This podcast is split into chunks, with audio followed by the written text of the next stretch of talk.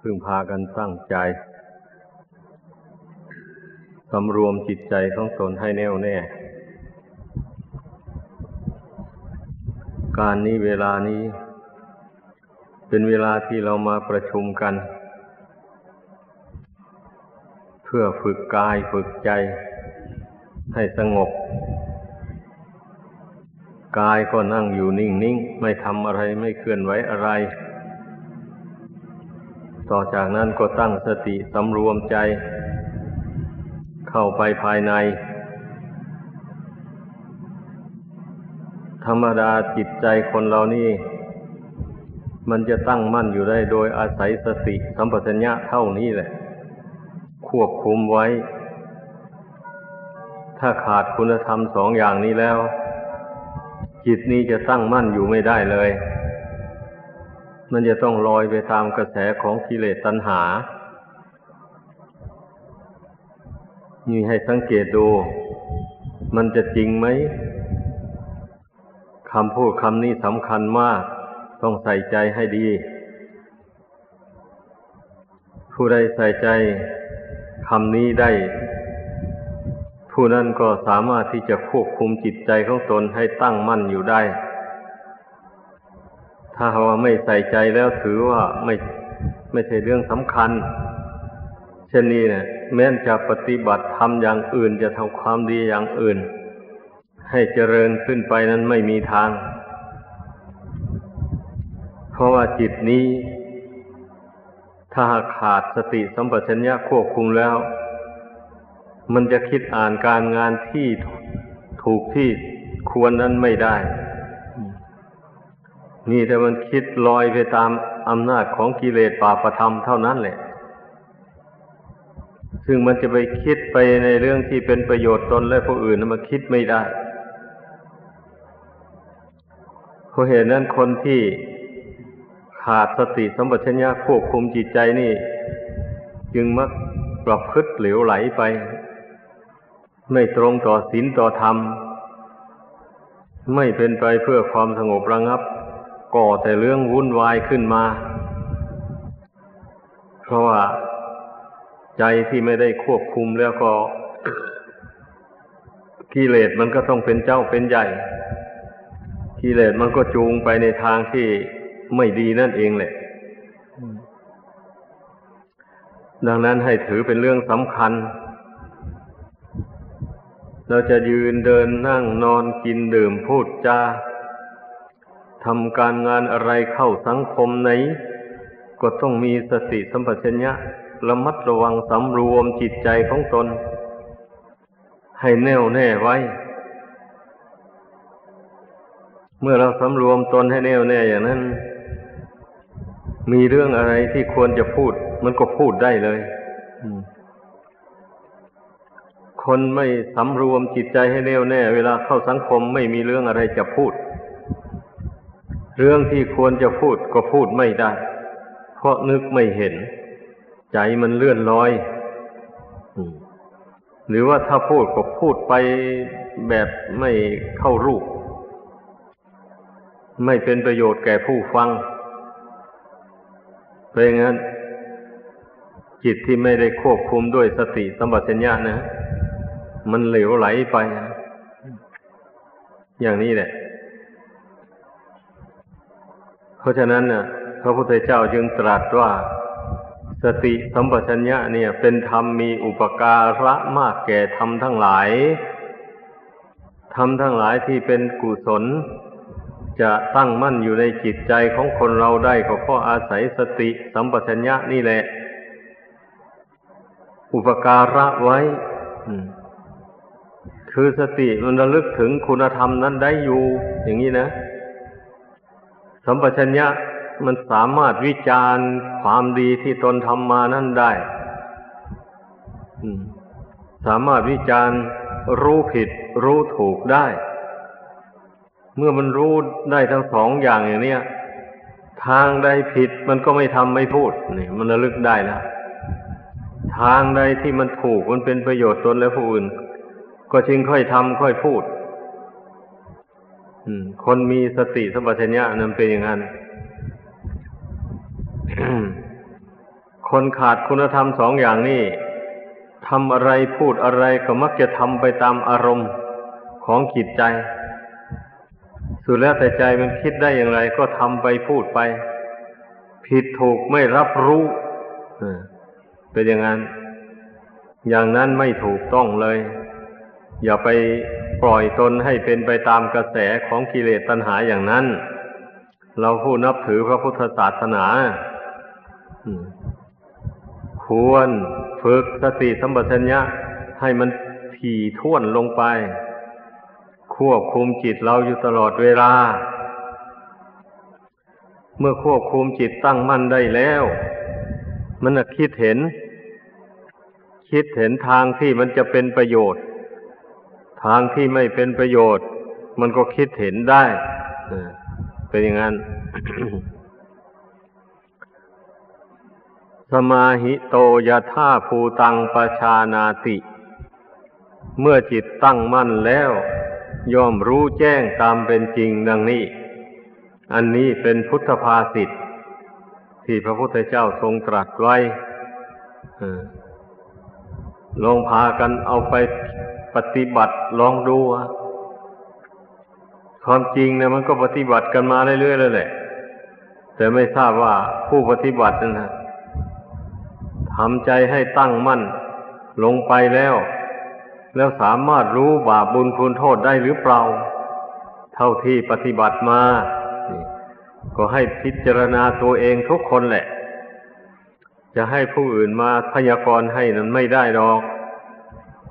ทุกคนต้องพยากรณ์ตัวเองมาตั้งแต่ตนประพฤติปฏิบัติธรรมมาเนี่ย ตนมีสติสัมปชัญญะห้ามจิตใจได้ หรือไม่ได้ อย่างนี้แล้วก็เป็นหน้าที่ของแต่ละคนนั้นจะต้องพิจารณาตัวเองให้รู้ให้เข้าใจ หรือว่ามัน อไปเป็นบางครั้งบางคราวเช่นอย่างมีเรื่องไม่ดีกระทบกระทั่งมาอย่างนี้นะ ห้ามจิตได้ ไม่โกรธ ไม่ฉุนเฉียวสะกดจิตไว้ได้กำหนดละอารมณ์เหล่านั้นออกจากจิตใจไปได้ เช่นนี้นะมีไหมเท่าที่ปฏิบัติธรรมมาโดยลำดับ หรือว่าเวลากระทบกระทั่งกับเรื่องไม่ดีไม่งามต่างๆมานั้นจิตใจมันหวั่นไหวไปเลย มันห้ามไม่อยู่ ก็ให้รู้ตัวเพราะว่าเมื่อรู้ตัวแล้วก็จะได้ควบคุมตนให้เข้มงวดเข้าไปกว่านั้น ถ้าใครไม่สนใจเรื่องอย่างนี้นี่ ก็ไม่ชื่อว่าเป็นผู้ปฏิบัติ ผู้ปฏิบัติมันต้องเกลาต้องคลำไปเรื่อยๆแหละว่าเมื่อเห็นตนบกพร่องตรงไหนแล้วก็พยายามพยายามบำรุง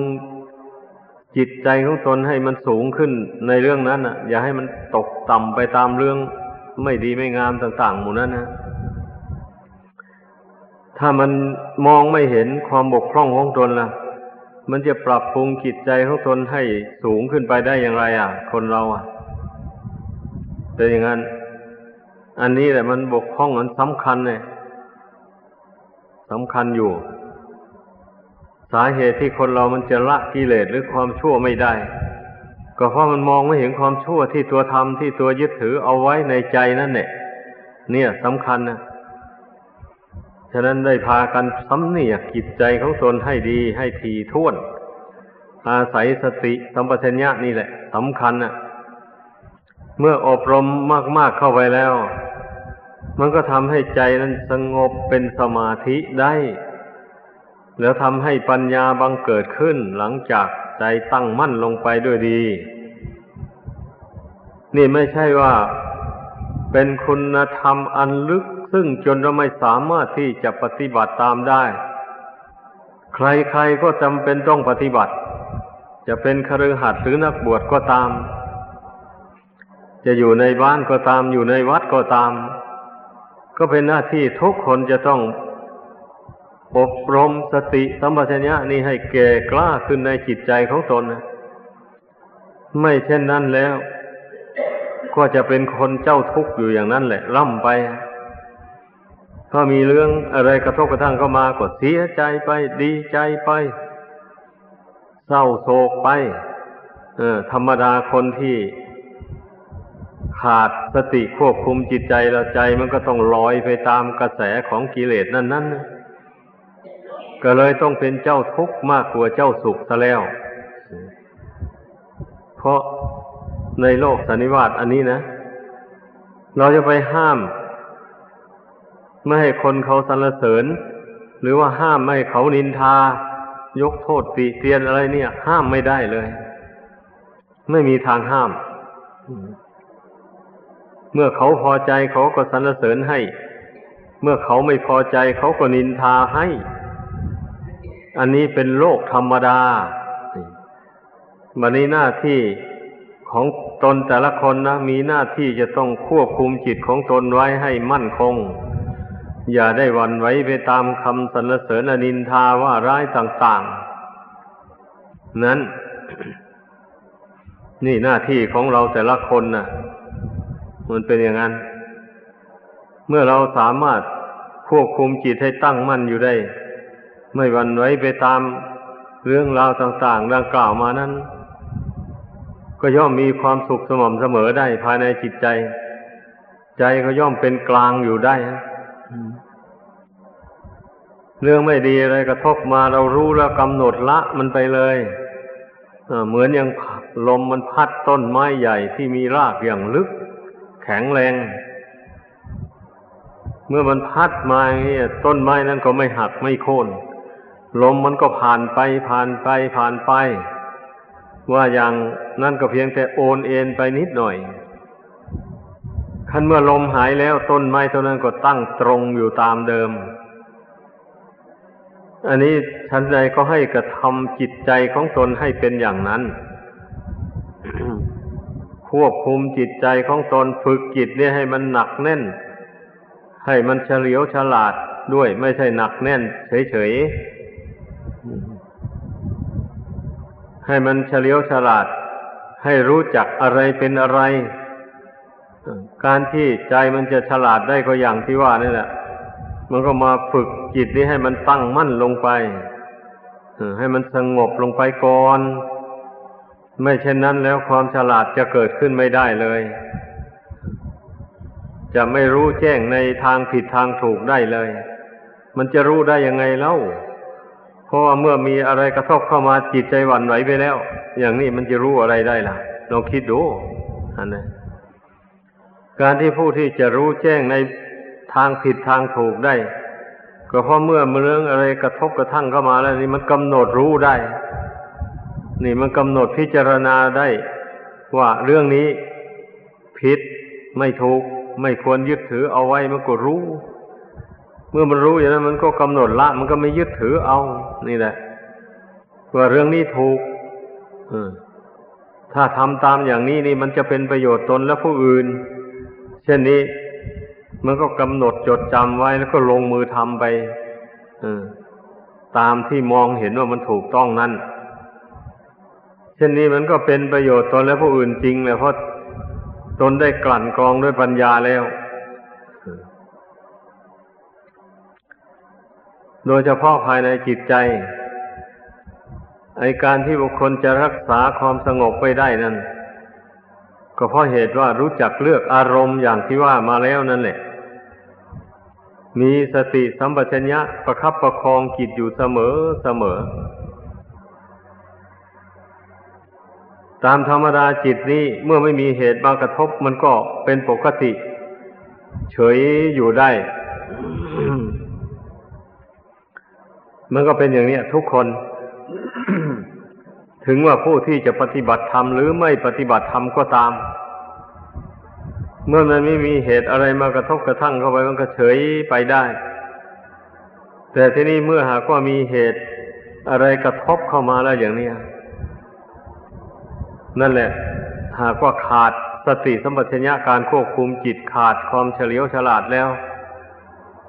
จิตนี่มันก็วันไว้ไปตามเรื่องนั้นได้ทันทีเลยอ่ามันเป็นอย่างนั้นถ้าว่าได้ควบคุมจิตอยู่เป็นปกติอยู่ เจริญไตรลักษณญาณให้แจ่มแจ้งอยู่ในใจ ว่าทุกสิ่งทุกอย่างนั้นล้วนแต่ไม่เที่ยงนะสิ่งใดมีความเกิดขึ้นแล้ว สิ่งนั้นย่อมมีความแปรปรวนแตกดับไปเป็นธรรมดาแต่ความรู้ความเห็นอย่างนี้นะ เราต้องบำเพ็ญให้เกิดให้มีขึ้นในใจเสมอเสมอ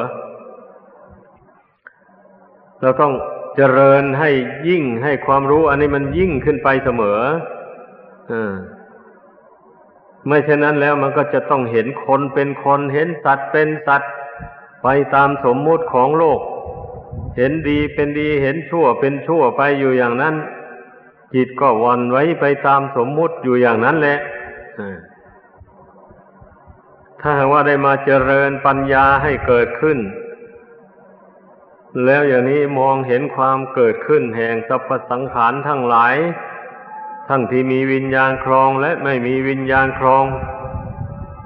มันเกิดขึ้นแล้วก็แปรปวนแตกดับไปอยู่อย่างนั้น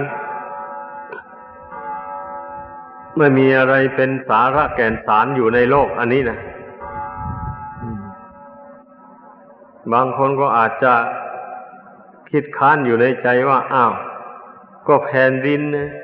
ทั้งแผ่นนี้ไม่เห็นว่ามัน เป็นอะไรไปอะ มันก็อยู่อย่างนี้มา ตั้งแต่เกิดมาก็เห็นมาอยู่อย่างเนี้ยมันไม่เห็นพังทลายเป็นน้ำทะเลไปเลยบางคนก็อาจจะคิดไปอย่างนี้ก็ได้ค้านพุทธภาษิตข้อนี้อันสรรพสังขารทั้งหลายที่เกิดขึ้นมาในโลกนี้นะ บางอย่างก็มีอายุสั้น บางอย่างก็มีอายุยืนยาวนาน นี่เราต้องพิจารณาให้มันเห็นเป็นขั้นตอนอย่างนี้ อย่างในแผ่นดินอย่างนี้นะพระพุทธเจ้าทรงแสดงบอกไว้แล้วแหละ ความไม่เที่ยงของแผ่นดินเนี่ย เมื่อมันเกิดขึ้นมาอย่างนี้แล้วมันก็อยู่ไปอยู่ไปนี่ พอถึง การเวลาที่มันจะหมดอายุของแผ่นดินเนี่ย มันจะมีพระอาทิตย์ขึ้นมา เป็นระยะระยะถึงเจ็ดดวงนะนั่นแหละเริ่มมาดวงที่สองดวงที่สามเป็นระยะระยะกันไป พอถึงดวงที่เจ็ดแล้วก็เกิดไฟไหม้โลกเลยอ่านี่แหละไม่แผ่นดินนี่แหละ เป็นพัทธุรีไปเลย แล้ววันนี้มันก็ในที่สุดมันก็มาก่อตั้งขึ้นมาอีกเป็นอย่างนั้น อย่าไปเข้าใจว่าแผ่นดินนี่มันจะเป็นอยู่อย่างนี้ตลอดไป ไม่ใช่นะ มันหมดอายุลงเป็นเหมือนกันแต่ว่ามันมันอาศัยอายุยืนนานออย่างนี้นะแต่ว่าถ้าเราจะพิจารณาส่วนย่อยแล้ว มันไม่ยากลำบากอะไรอะ มันก็เกิดมันก็พังกันอยู่เนี่ยแผ่นดินก็ดี ไม่ใช่ว่ามันจะนั้น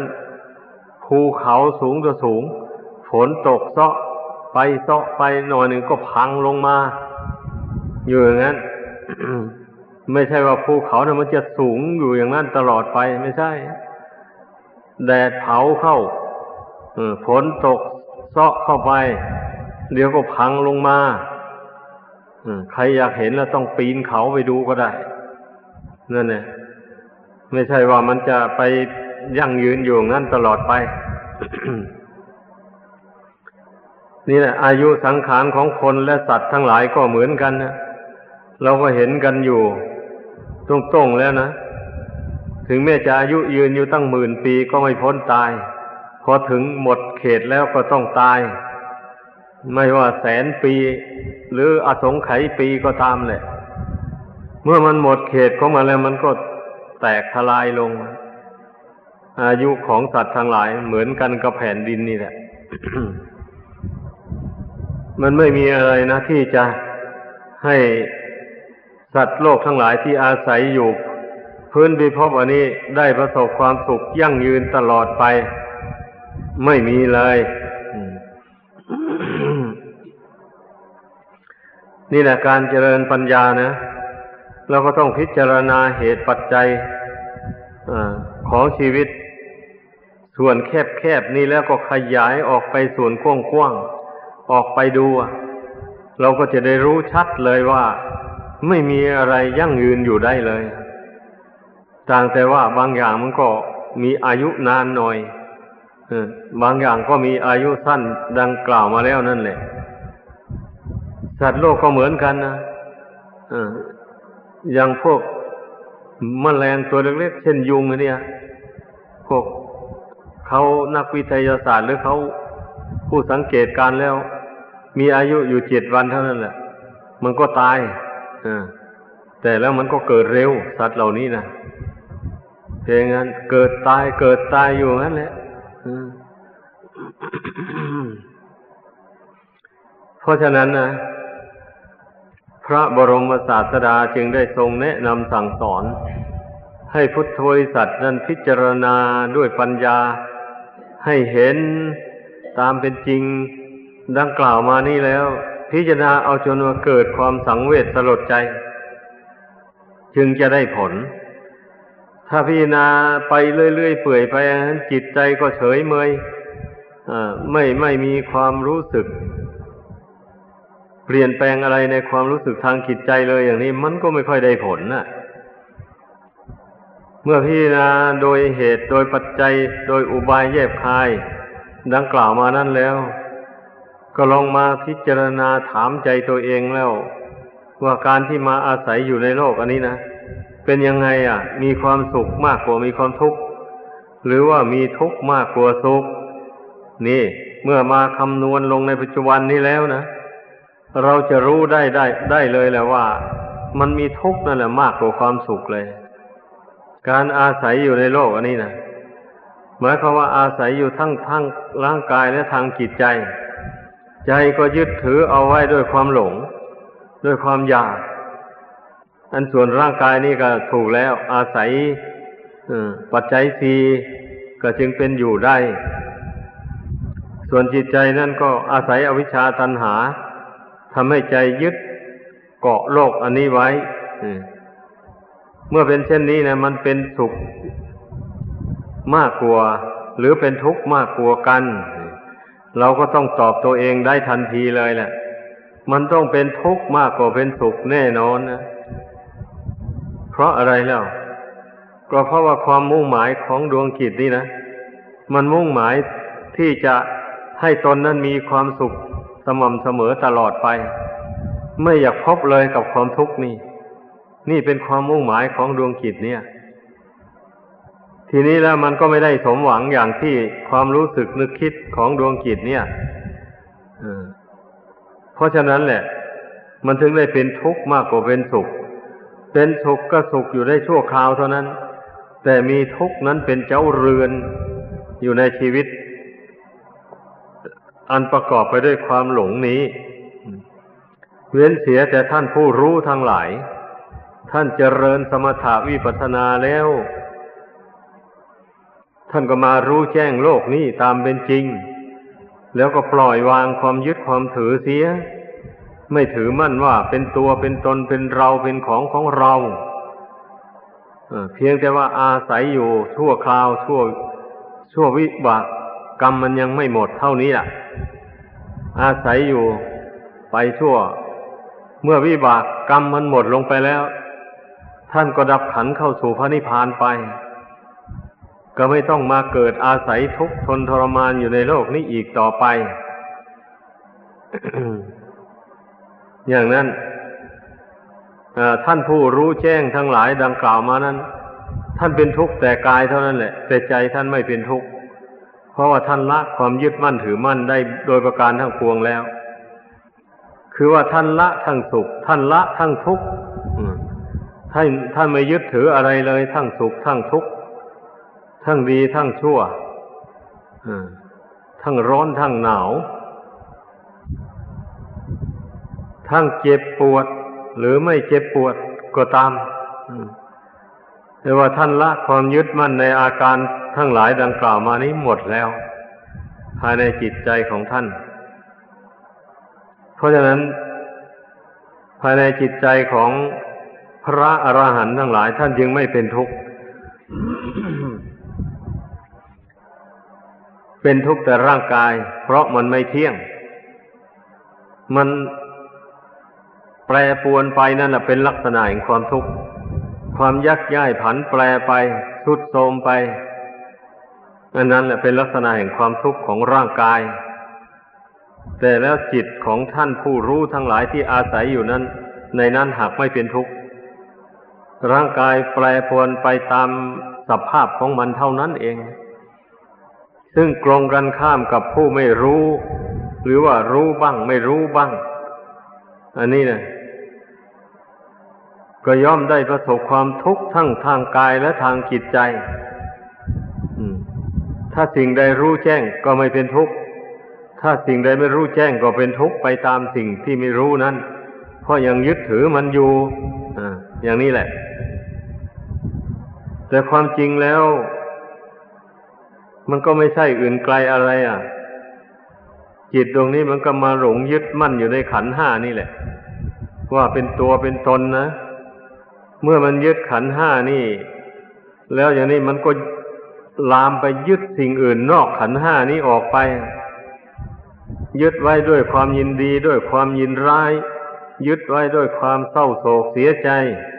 พิไรลำพันธ์ต่าง ๆ ไม่ใช่มันยึดไว้เฉยๆนะ ยึดไว้ด้วยอาการดังกล่าวมานี้